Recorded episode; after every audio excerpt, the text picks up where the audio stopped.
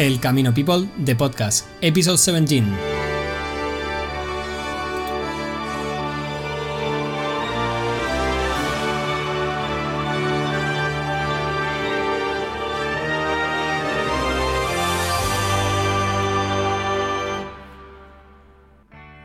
Ultraya fellow pilgrims, I am José Martínez, your pilgrim buddy, and this is El Camino People, The Podcast. Today, in our show, I'm joined by Bradley Chamberside. He's a podcaster and Camino de Santiago author. We will be talking about his book, about his Pilgrims podcast. Our friend Bradley is original from the UK, but he's been living for a while in Spain, where he discovers, I guess, his love for the Camino de Santiago. Today we will talk about what led him into the Camino, what led him also into starting a Camino podcast like us, and also about his book. You know, his book is not one of those common books about the Camino, one of those, you know, super, I would say, deep stories. It's more about a fun way to look at the Camino de Santiago. And, you know, I think it's totally worth checking out. The name of the book is The Only Way is West, you know, the Camino's all the way west. When I was walking, we were always singing the song from the Pet Shop Boys, Go West, and that will be what we'll discover today.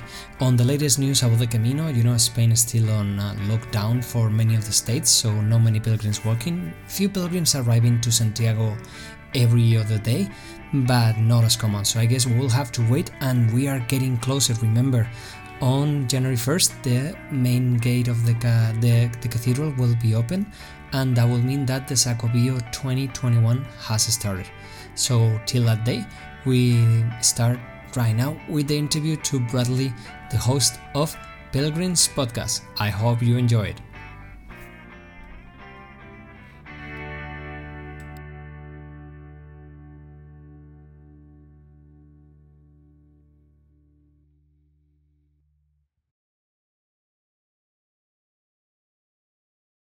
So welcome one more time to El Camino People, the podcast. Today we have a podcast with a podcaster. With us is Bradley Chamberside, and he's the host of El Camino de Santiago Pilgrim podcast.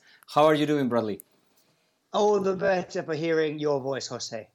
It's so nice to hear another podcaster, another Camino lover, and another lover of, you know, sharing the beauty of the Camino that we have nowadays, and that we need, I think, more than ever to spread right now. I don't know. How do you think? I couldn't agree more. I mean, having to stay indoors, dreaming of being out there on the Camino, I think we need as many opportunities to escape reality as it is at the moment, and that dreaming of the Camino definitely provides that for us. I know. It's one of the things, you know, I was reading some numbers the other day, and they say that 45% of people that walk the Camino once will repeat in their lives. Well, I am one of those 45% for sure. How many times have you walked so far? Wow, in total, I've been on the Camino now, I think it's 5 times. No, not bad. I think, you know, the other day they were talking about some guy that was like already done the Camino like 80 something times or something crazy like that. I hope one day I have the time, the money, and the health to do it. I want to be that guy, that's for sure. He is who I want to be. So, by your accent, we can tell that you're from the UK, but you don't live in the UK. Tell us a little bit about yourself. Yeah, well, I'm originally from the UK, a place that has a very notorious reputation. It's infamous, but it's called Essex. And I moved from Essex to Spain, and I'm now living in the Canary Islands, in Tenerife. What a beautiful place to be right now, I guess, no? The weather must be beautiful. The weather is incredible all year round. They call it the Island of Eternal Spring. Wow. And I think we're about 22 degrees today. The sun's shining, nice sea breeze coming in through the windows. And thankfully, we have coronavirus cases that are under control here. Very much so. I think it was yesterday's new tally was only like 37 new positive cases. So It's under control here. Maybe by the 26th of April, we'll be allowed out to do an hour of sport and maybe the kids who probably need it more than anyone will be allowed out as well. Well, they are probably the ones. I'm like, I can tell the kids and the older people. You know, we were talking the other day with my auntie, and she was already, you know, we can stay at home, but I'm like, the elder and the youngest, I'm like, they're the ones that need to get out and breathe and spread. But let's hope that at least for the 26th there can be some kind of like time to be outside or something, like they're doing in other countries, you know, by the identification number or something. But it seems like we're going to be here a little longer, so better be prepared. Yeah, we have to make the most of it. There's so much stuff we can do in 2 weeks, Jose. I know, it's been incredible. I've been non-stop. I don't know you, but with me, you know, I woke up at 6, exercise, and I've been working all day. I finish at 7 p.m. with the lives on Instagram, and then I go to bed like destroyed every day. So I don't have time to think about anything else other than Camino. Yeah, you're using it as an opportunity, which is great to hear. So tell us a little bit, how did you find out about the Camino de Santiago? I know, you know, I've been talking with a couple of pilgrims, you know, and one of the things that I don't get to know why it's in, you know, the Camino is big in Italy, it's big in Germany, France, even in Ireland. But in the UK, there is not really a big, you know, amount of people that comes from the UK to walk the Camino, even though you have the connection, you know, of the whole all days of, you know, boats going into Galicia or the stuff. Do you know why isn't that connection being made yet, or why is that reason? Why isn't the Camino so popular in the UK? That's the question. As it was one of the few countries, you know, in Europe. I'm like, in Ireland is huge, Germany, Italy, even, but there isn't many UK or even Scotland or Wales pilgrims coming in with the numbers and with the proximity and being as easy as it is to arrive to Spain. Well, I know there is a confraternity of St. James that is active in England. Mm-hmm. And I think in Germany, maybe they've had quite a few movies and documentaries and books written by famous Germans. Mm-hmm. You know, there's the one by Hape Kerkeling, I'm Off There. Yeah, that's one of the famous ones from the yeah, there's always some kind of trigger, you know, from Americans was the movie The Way, from the Germans, exactly, as you say, what the book. The Koreans have their own book also. But there's nothing we do with Brits. I don't know why. Well, that's maybe the bridge that I can gap. Who knows? Maybe you are the one that's going to break it. Who knows? Hopefully, fingers crossed. So how did you find out about the Camino? Since when did you know about this walk in Spain? Okay, well, this is a nice story, Jose. Sit back, relax, and enjoy it. Long story short, I was on the tube in London, and I got onto the wrong train. Oh. And I got off of that train, and as I did so, I heard someone shouting my name. Long story short, on that wrong train that I got onto was an old friend of mine I hadn't seen in 3 years, and he had just walked the Camino. And this old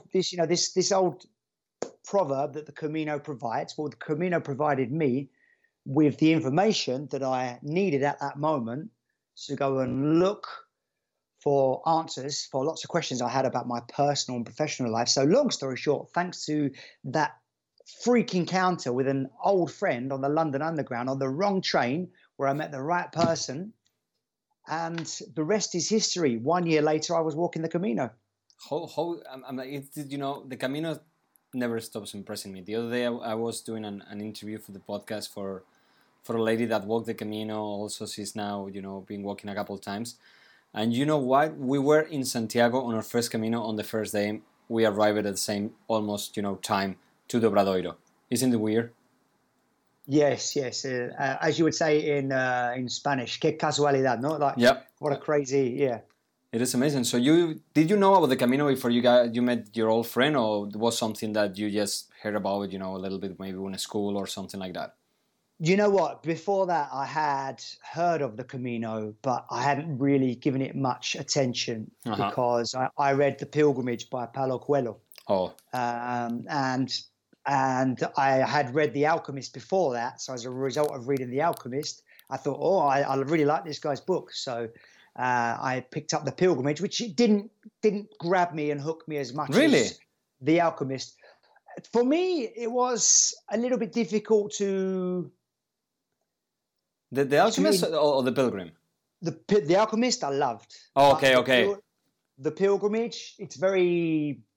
delves deep into the occult and esoteric nature of the trail, which is interesting, but he does lots of daily rituals and spiritual practices, which are quite different, shall we say, and distinct. I have to agree 100% with you. You know, this is one of my biggest dreams, to be able to interview Paulo Coelho, because I do love The Alchemist. It's one of the books that if, you know, all my friends that they don't have it, I will get it from them as a present.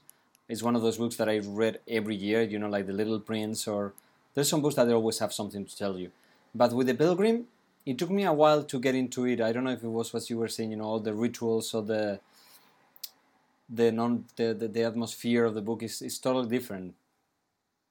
Yeah, it's a very, very different book and a different feeling, different takeaways, and in many ways you can tell it's his first book, because The Alchemist, I think, shows how he evolved from that first book to The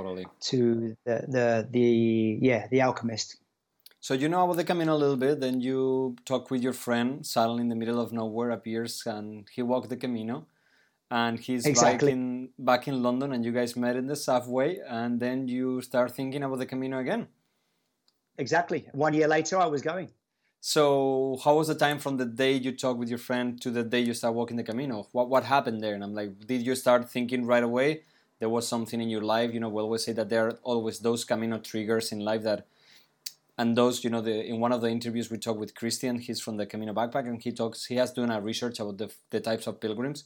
So I guess, what kind of pilgrim are you? You are the one that is, you are not 60 or 70, so you are not the ones that is kind of like finishing their life. So you are one of the other three. So what kind of pilgrim are you? Well, in many ways, I was the searching pilgrim, let's say that, because I was looking for answers, what to do with my professional life. I was a football coach. Wow. For like a professional team? I've been doing that for 10 years. I had my own company. Elementary schools. That was the very enjoyable, but you come to a point where you need to evolve. And there was only two directions I could evolve in. One was a financial direction. I'm having some problems hearing you. I don't know why. Lots of money. Okay. My just going in. Is that any better? Ryan, much better. Hello. Yeah, perfect. Okay. So I had some professional decisions to make. My personal life was in a little bit of a mess as well. So it seemed like a good time to break some negative cycles and get some new perspectives.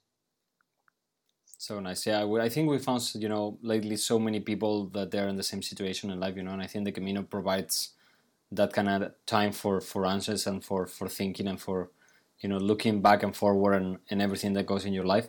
So how did you ended up, you know, deciding, yeah, I'm like, it's time to walk? Did you plan it, or was suddenly one day, you know, I'm like, I'm done. Today is the day I'm going to be walking? In March. No, I'm still having problems with the audio. It's been okay so far, so... Okay, now? I don't know what happened.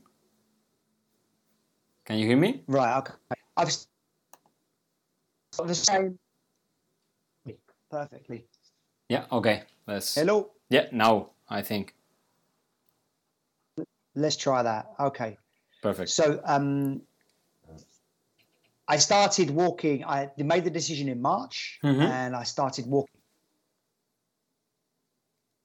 in June, over prepared, and I took way too much stuff with me. I think that stuff. My backpack was so heavy by the time I can hear. I even left Saint-Jean-Pied-de-Port. I can hear only 3 of every 5 words you say. I don't know why. Oh, okay. Maybe I'll try go to this room, see if there were connections any better here. Now I can hear you perfect. How's this? Now I can hear you perfect, yeah. I think maybe the connection isn't so good, or it's not coming through. Let me just sit here. Okay, so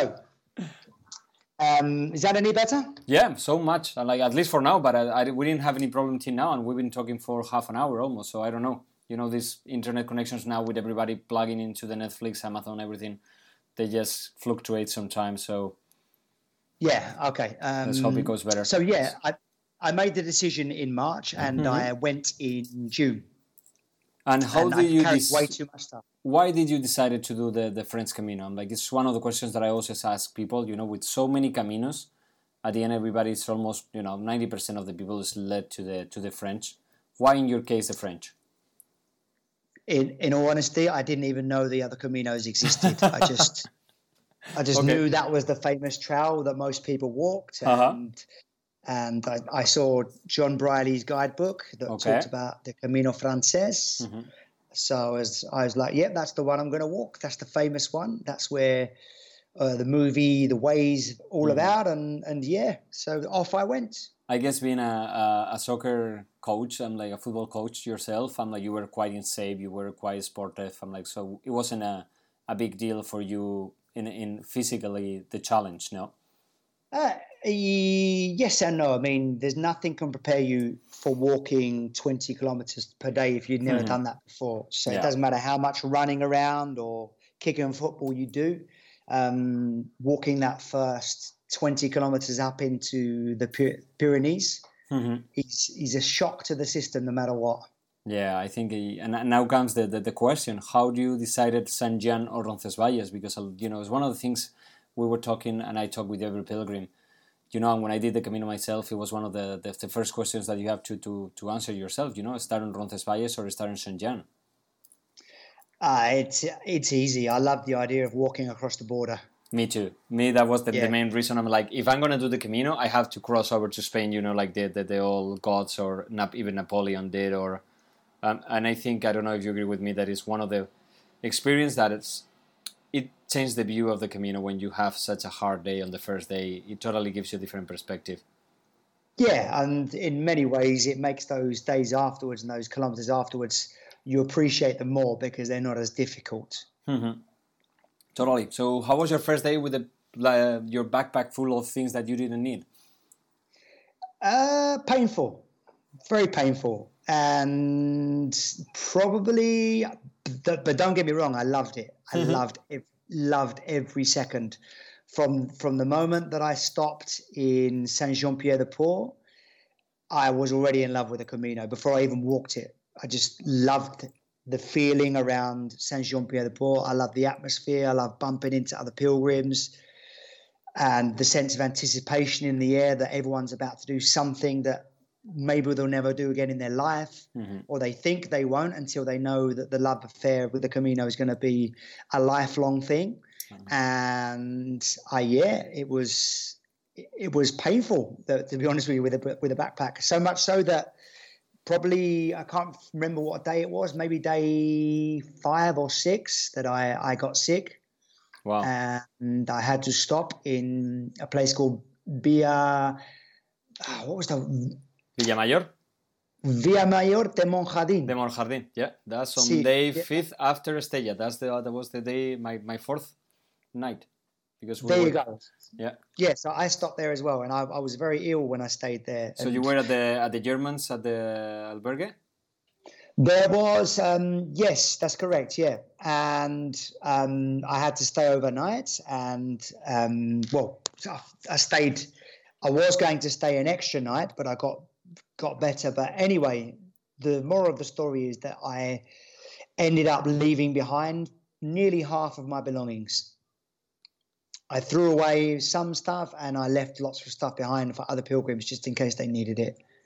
I think that's one of the main reasons to lead you to the podcast, so that people don't make the same mistakes you did.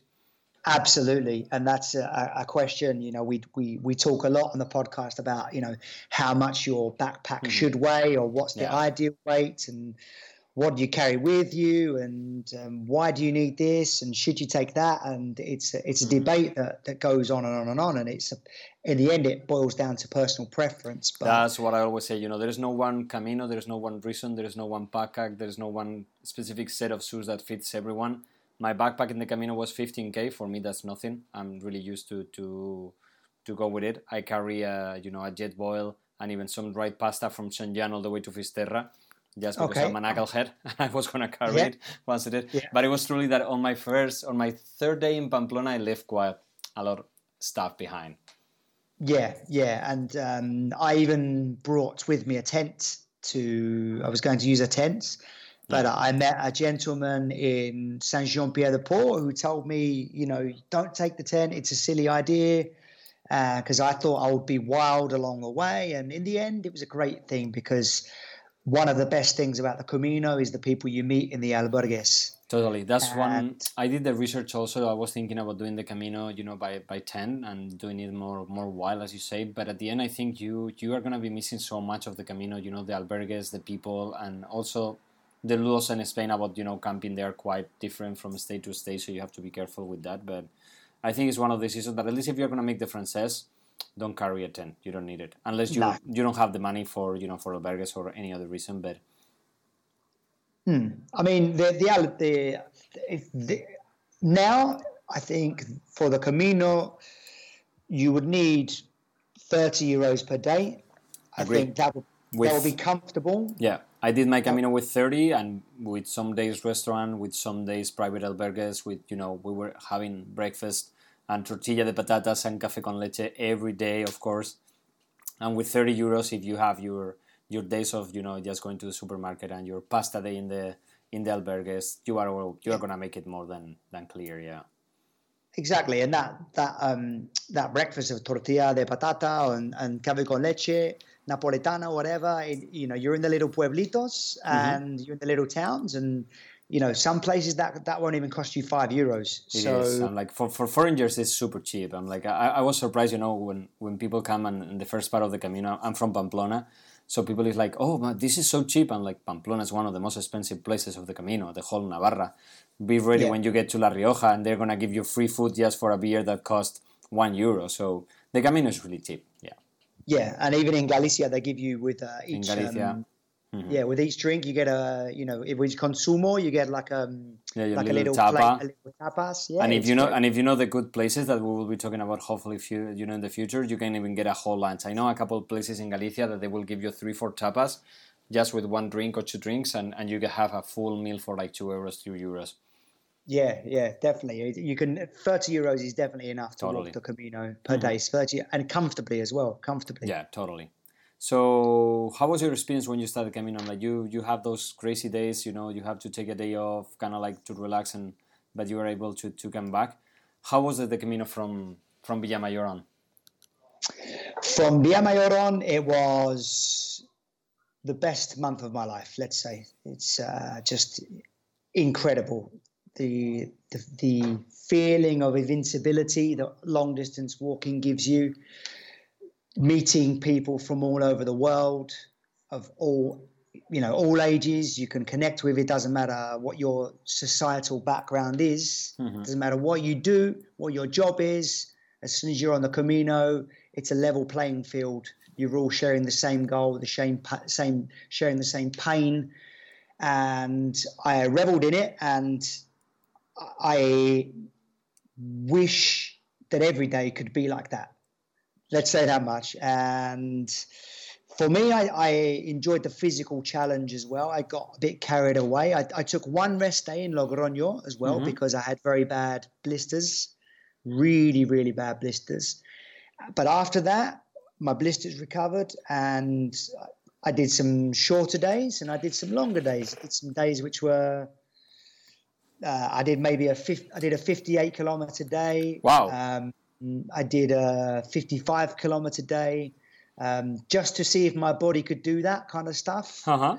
And it was fun. It was a bit silly, but it was fun. And I only did that twice. I guess the Camino is the perfect environment, if you're a sportive and you like that kind of stuff, and just to challenge yourself, because you can really stop anywhere. You can get a taxi. There's not really, for people that is healthy, there's no much of a problem. But I think one of you touch base on a thing that is really important is those short and those long days. We usually did the work the same way. You know, some days we will do a longer one, so we can arrive, for example, to Burgos or León and just walk 10K and be in Burgos and enjoy the whole day instead of taking a whole day off. So once you play with the kilometers and now stay with the average 22, 23 or whatever it is, and in the Francés you can play and you can mismatch, albergues, places and everything. It lets you a lot of, time to play. Other things, that's other caminos, you have to stay with the average etapas. Yeah, I mean, it depends on obviously the other caminos. Like on the Camino Portugués, for example, between Lisbon and Porto, you don't have many options of places to stay. No. So you have to walk what the stages are, and they're long stages. The first day is like 30K, second day is 30K, and it's tough. It's really, really tough. So sometimes you don't have a choice. But on the Camino Francés, more often than not, you have a choice. And I think for me, one of the only things I didn't like about the Camino Francés was how busy the last 100 kilometers can become, and not only how busy it becomes, but also the attitude of certain big groups that can be just like, we are, estamos de fiesta, it's a party. And some people, and they're making noise loud, late at night and stuff like that. That's, it's not all perfect, but then again, neither is life. So it's not realistic to expect the Camino to be perfect. So if we had to say if there was one thing that I wish would be different about it, it would be that. But then again, that makes those perfect days even more, you appreciate them even more.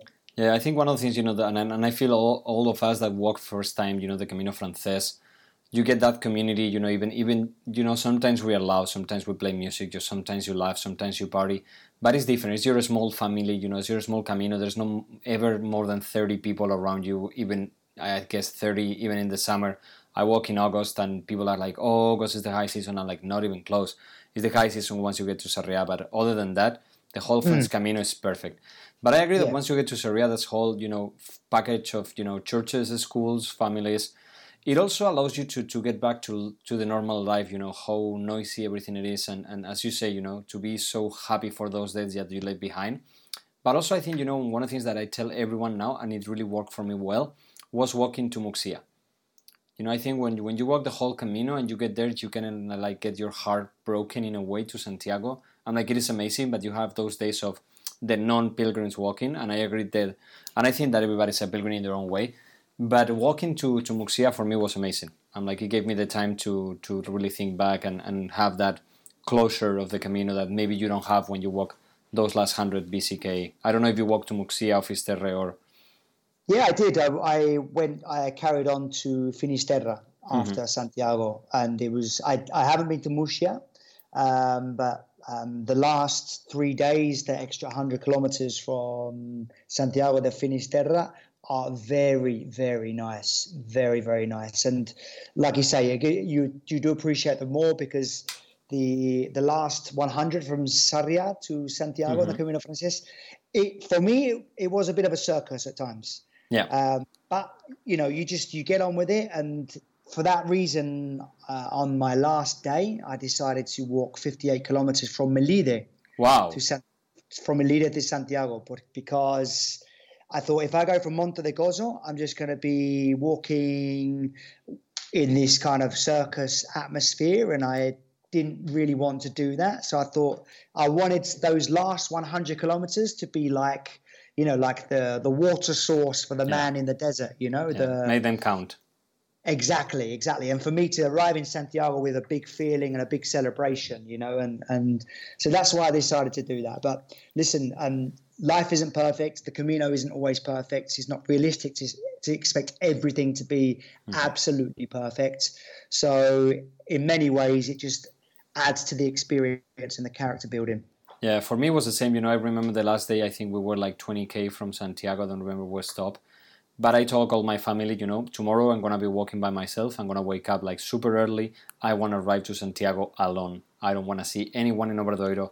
I want to be the first person getting almost there. And And I almost did. I'm like, I think I arrived to Obradoiro about 9 in the morning, and it was incredible. I'm like, the feeling of, you know, the peace. Yeah. And I love Obradoiro with people, but I think for your first time, you know, for anyone that is listening, if you have to choose, you know, and you feel the same way that you and I did, you know, walking the last 100, find a way to make those 100 count, and a way to be yourself, or to walk alone. I walk during the night. I don't know. There's many ways that you can do it. As I said, you know, waking up really early, or doing a whole stretch of 50-something K, whatever fits you, but find a way to finish, you know, big, because you're going to love it. Exactly. And like you say, you were the first one to arrive in the morning. I arrived in the evening. I left Melide at 19:04. Oh, sorry, 7:04 in the morning. Wow. And strangely, when I walked into the Pilgrim office to get my Compostela, it was 7:04 evening. Wow. So it was like exactly 12 hours door to door. 12 hours and 50-some K. What do you have for breakfast? Yeah. Octopus or what? Octopus for breakfast. Do you know what? I don't think I even ate breakfast. I think I just walked and walked. I remember stopping in some, I can't remember name of the place I stopped in, but I stopped for like a fizzy water, agua con gas, bocadillo, and just boom, like a motor, you know, just kept going. It's the beauty with the Camino, you know, it doesn't matter how some days you feel that you have the power to walk anywhere, you know, anywhere, and you just go. Listen, one of the things about the Camino is that it gives you an opportunity to challenge yourself in a way that you never did before, and not only mentally, but physically, and knowing that you can actually go so much further than you actually thought you could. It's one of the lessons that I took away from the Camino, that if I think I can't do something, actually the Camino taught me that I can do it. I just have to believe I can do it. And I know that sounds kind of cheesy. Maybe in Spanish you say un poco cursi, no? Yeah, but it is. It is true. Yeah. I'm like, you know. Yeah.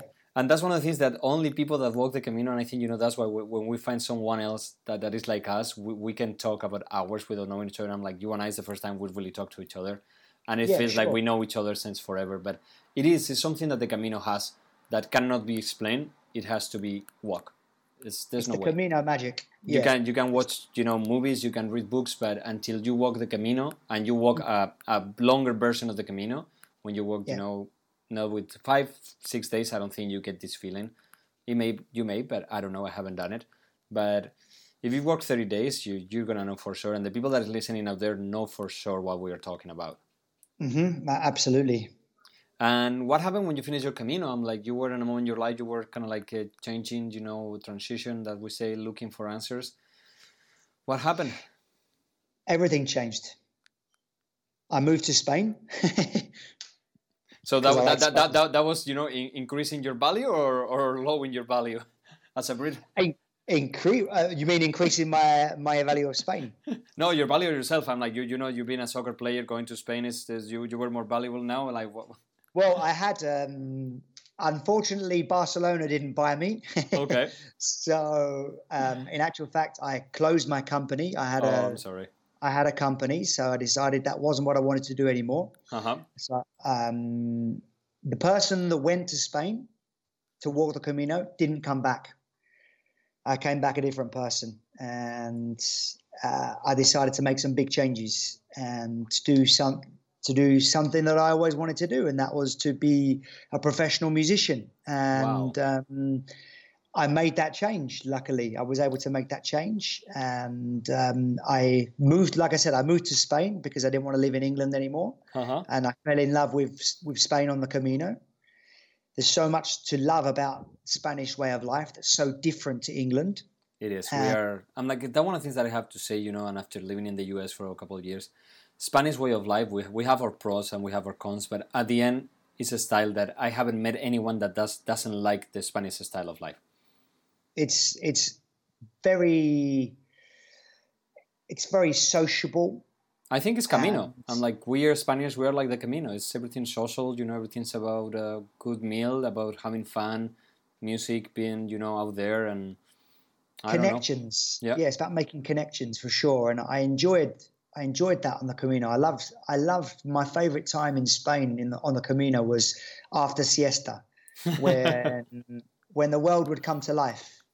What was your favorite stages in the Camino? I'm like, do you have one of those or two or three places that you remember from your friend's Camino? Well, this is going to sound like an obvious answer, but I loved Santiago. I loved the feeling of walking in Santiago. I loved the bagpipes.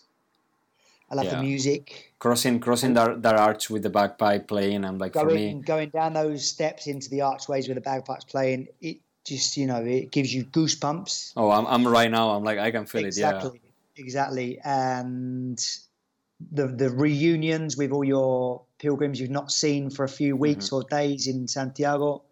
That's really magical. The sunset in Finisterre when you go out to the Cape. I mean, it's an unbeatable feeling. It is.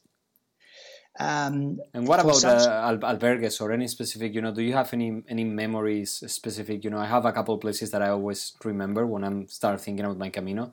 Does, anything come back to your memory when you think, that experience or people that you met? Absolutely. I mean, the Grañón.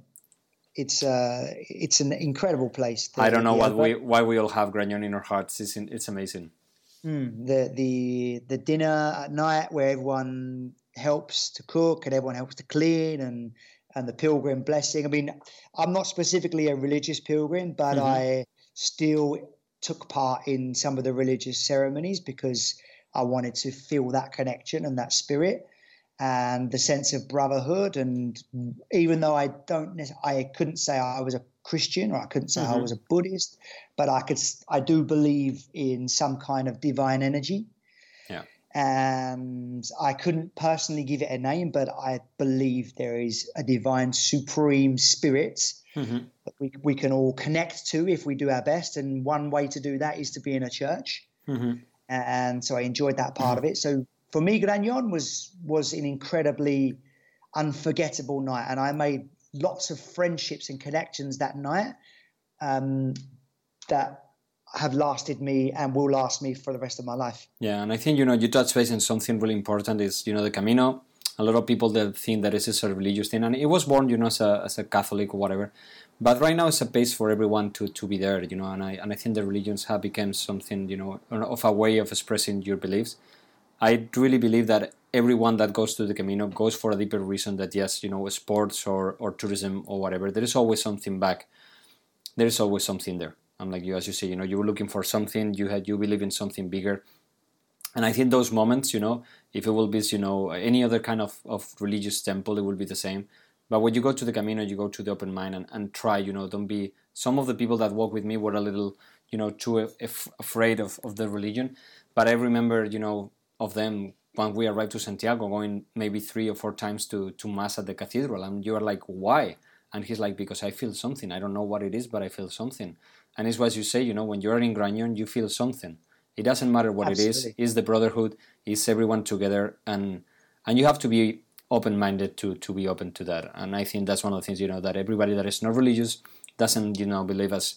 You go to a place and you visit the museums or whatever. This is the same way. If you're on the Camino, you have to try and open your heart and just give it a try. If it's not for you, that's great. But yes, everybody will appreciate that. And that, shall we say, that connection that you feel to something, shall we say, a divine energy or a supreme energy, you also feel that same vibration, that same higher level of vibration when you're walking in a forest, and especially, shall we say, when you stand at Cape Finisterre and watch that sunset for your final night.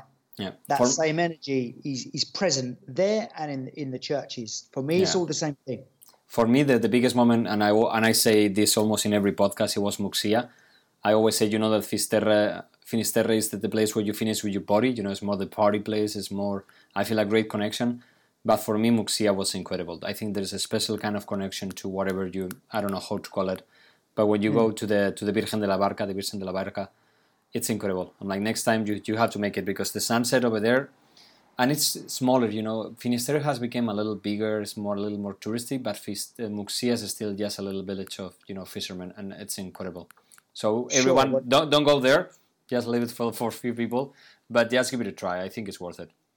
Yeah, I mean, Muxía, if my wife and I do the Camino del Norte this year, once everything calms down, fingers crossed.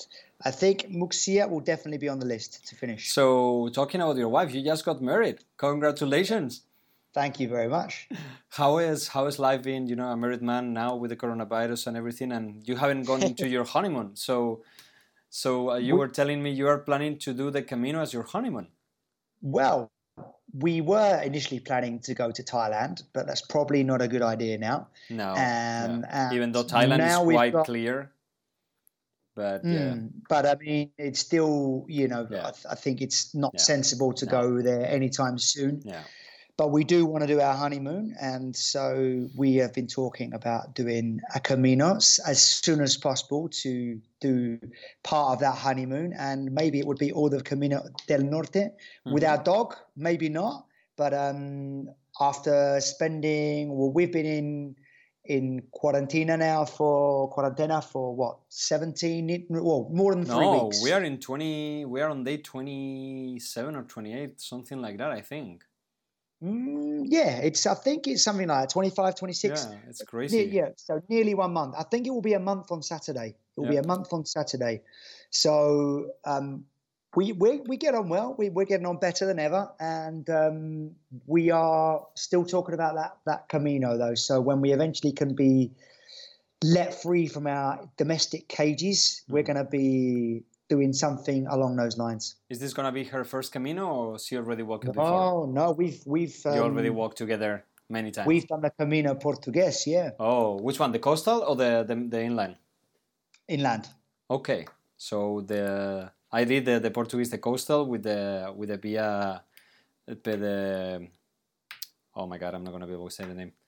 Where they brought the remains of St. James. Beautiful. How was the inland? I haven't checked it out yet. It's beautiful. It's beautiful. I mean, we live in Canaria, so all we have is beach and sea. You know, we're used to that. So we wanted some forest. So we decided to we needed greenery. So we went for the more, through the forest route. And it is beautiful. The Portuguese are very, very nice people, very humble, very generous. And we slowly but surely fell in love with the Portuguese Camino. It grows on you, huh? It grows on you. I agree. So also, you were a coach, then you were a singer, but suddenly the Camino brought you to a new kind of profession. What happens when you finish your first Camino? Well, I mean, I always harbored a dream to write a book about the Camino, and I started to put pen to paper, and then eventually I came up with a book that's called The Only Way is West. It's April the 9th, we're talking. It's 1 year exactly since I released it. That's incredible. And you know what is incredible? Also, I just figured it out. When I was walking the Camino with my Camino family, you know what was our song of the Camino we will be singing all the time? Yeah. Go west from the Pets of Boys. Yeah. Yes, because we'll be in the middle of the Camino and we were go west. People were like, what the heck are you doing? I'm like, it's the only way. It's the only way west. It is the only way, exactly. So it's called The Only Way is West for that reason. And I think, like I told you in our pre-interview chat, I had no idea how this book was going to pan out. Mm-hmm. I didn't walk the Camino planning to write a book, but I was sending emails and I was sending messages and dictaphone commentaries and stuff like that. Mm-hmm. And in the end, I had enough material to write something, and it ended up coming out as kind of a light-hearted, more humorous take on the Camino, but still shows my path from who I was to who I became, from leaving to the Camino to arriving home from the Camino. And thankfully, I think it's done. It's been pretty well received, and it's giving me the motivation and validation that it's a potential full-time career for me when I eventually give up singing, which could be sooner rather than later, because tourism just died. So I know, and that's one of the things I think, you know, for you, you know, and I would that come from the tourism industry. That's one of the things we have to encourage, you know, people and Europeans to, once this is over, to go and do local tourism, because it's going to be the way to recover the economy, and also for us to make the Camino ready for next year, because we are going to need more than ever the people to to get back to the cafes, to the restaurants, to the hotels, and to get the Spanish economy back as soon as possible. Yeah, I mean, when you think about some of those places on the Camino, for example, we walked the Camino Portugués in December. We only did 6 days because we couldn't do any more. But there was, on the last stretch into Santiago, there is a really, really big hill, which maybe you remember or not. And I didn't walk that way because I went through the Via, the Via Espiritual.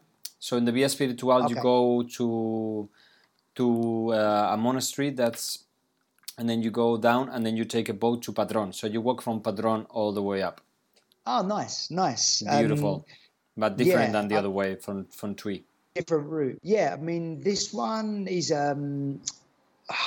it's between a place called Teo and Santiago de Compostela. Anyway, the last 5-6 kilometers is a very, very big hill, and kind of halfway up that hill is one cafe.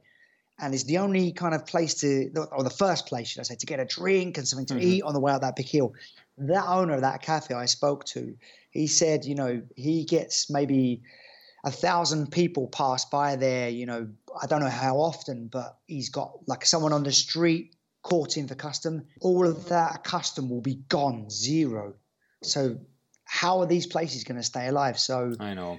That's when we're going to need the help of the infrastructure back. And and I think I'm feeling the effects of that as well. My job is mainly in tourism, but that's all gone. My income just dropped to zero overnight as soon as we did the lockdown, but the state of emergency. But, we just have to adapt. We have to pivot and adjust and find another way to make a living. And thankfully, my bookie's making a little bit of money for me. So if anyone wants to buy that and help us out, look on Amazon.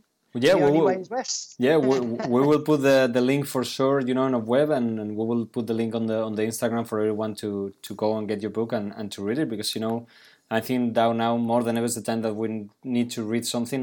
And also, if it's right, in a humorous way, in a funny way. The Camino is also funny. The Camino is, it's really deep, but it's at the end, it's something of, it's joyful. Sometimes the book, The Camino, and everything is too deep. And I remember, a lot of funny stories of the Camino. And we have to now more than ever, to get a smile off, because exactly. What is the point of, looking at the other side of the wall? As you say, the only way is west. So. It certainly is, and the next book is going to be on the Portuguese Camino, and that's the only way is north. So what will be then? What will be next? The only way is south, and the only way is north? Well, it's going to be the only way is south, the Camino Inglés. Okay. And then the only way is, shall we say, southwest, Camino del Norte. So you're going to have to walk around the whole cardinal. Exactly. No, I'm joking, but I'm definitely going to be writing. I actually have already started The Only Way is North. It's I love to write, I love to sing, I love to entertain, and for me, writing is a way of doing that, and I will continue to do it for as long as I possibly can. We hope so too. So also you have, as we were saying at the beginning, we are all both in the podcasting world, and now has become so huge. Everybody is podcasting about almost everything. I think you can find a podcast about any kind of subject, hobby that you have out there. I don't know if you have any weird hobby that you listen to a podcast or something. I listen to a couple of weird podcasts myself. But I think it's such a great, way of getting to people nowadays. I don't know, why did you start your podcast? If you can tell us a little bit about your podcasting career. Yeah, I mean, thanks for mentioning that, Jose. I mean, we both are Camino de Santiago podcasters, and my aim when I started the podcast, when I wanted to walk the Camino and I needed some help, I thought it would be amazing to have a podcast talking about just focusing on planning, preparation. And packing, and I felt like I needed that help. So not all Camino pilgrims are going to need that kind of help, especially returning pilgrims. Maybe they already refined their routines, but for first-time pilgrims and for those that are looking to refine their routines, I thought it would be excellent to have a source out there where we talk to pilgrims who have already walked the Camino, and we focus on exactly what they packed, things they did need, things they wish they would have taken with them, things they left behind. And that's why I started the podcast. And one of the great things about doing the podcast is I get to talk to pilgrims like yourself to connect with pilgrims from all over the world and to relive each other's caminos, which is always amazing because, like we both said, you know, you can talk about those experiences like standing at the Cape Finisterre and seeing the sunset, or walking down those steps and hearing the bagpipes within the grounds of the Camino de Santiago Cathedral, the Santiago de Compostela Cathedral, and you are back in your Camino just by talking about it in that exact moment. So if anyone's listening, they want some help with their planning and packing for the Camino and find out the mistakes that others have made, you know, they're more than welcome to tune in to Camino de Santiago Pilgrims podcast. Yeah, that would be nice. Maybe we should, you know, do one, now that we are all stuck at home, we'll get all the podcasters of the Camino and do a roundtable podcasters, maybe doing, you know, the 10 things that you shouldn't be doing in your Camino, 10 Caminos to walk, maybe will be a nice thing to do now that we are all, you know, carving for Camino content. Look, we're all, as far as I'm concerned, you know, we're all the same Camino family. So it's we all provide a different service, and that can only be a positive thing.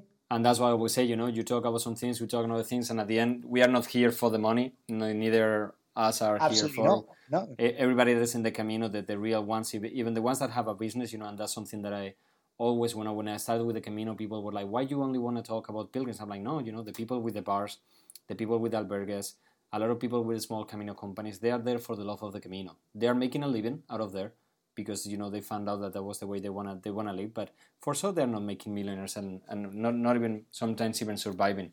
So we need to have in mind that a lot of, you know, the small companies, and once it's over, you know, the big companies usually they have a way to survive, but they are the small ones, the ones that they're gonna need the help of the pilgrims. So if you're gonna have to choose, you know, a good restaurant, a big one, or a chain, and you see the small little village restaurant, go there, you know, try to help the people that they are going to be really happy. Absolutely, absolutely. I couldn't agree more. So what's going to be next for your Camino? You say Camino del Norte, but are you planning any other? I always talk, you know, the world is huge and there is many Caminos out there. Have you ever think about walking any other Camino out there in the world? Well, let's say one day I'd like to walk the Pacific Coast Trail. The PCT? Maybe the Appalachian Trail. I know these are very, very different monsters to the Camino, and you have to carry a lot more stuff. But in all honesty, Jose, the Camino de Santiago is where my heart is. Provides you with everything you need. Mm-hmm. That's where my passion is. I mean, it's special. It's not just because it's a walk.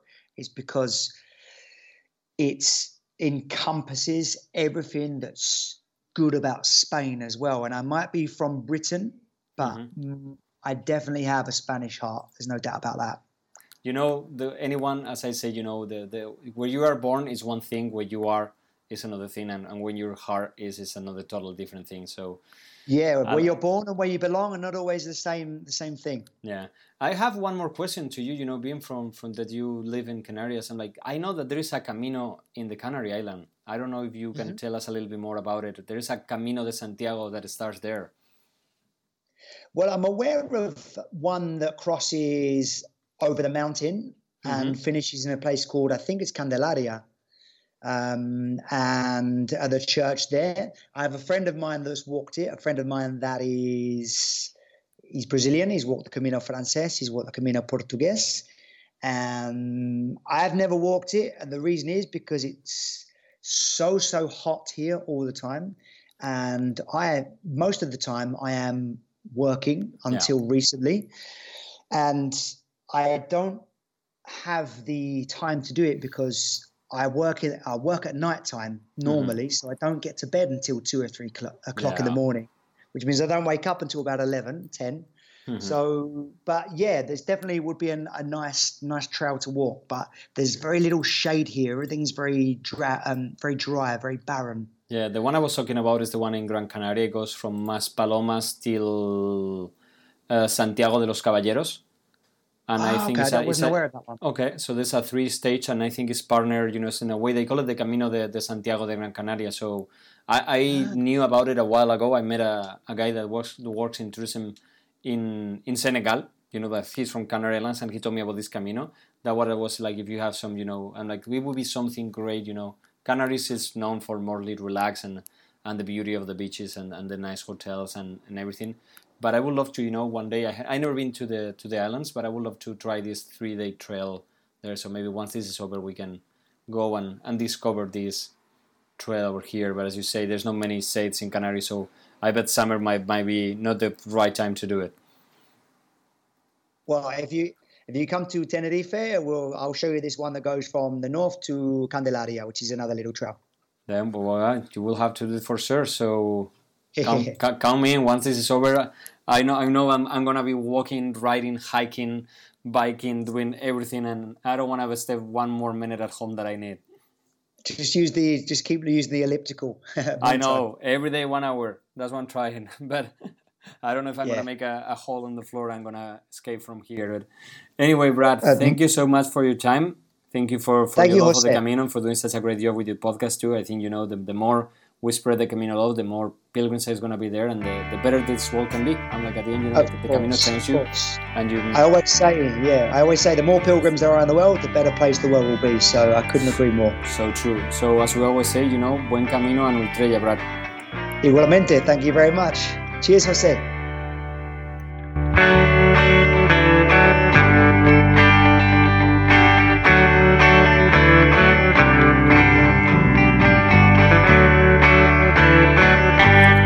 Thanks for listening one more week to El Camino People, the podcast, with me, your host, José Martínez. If you like our show and want to know more about the Camino Santiago, check our website elcaminopeople.com. And please, leave us a review on iTunes or iBooks on Spotify. And if you have any ideas about topics, fill up the form that you have on the notes of the program. Also, we invite you to visit Bradley's website and to check his book. We will be back next week with more Camino. Until then, ultrella.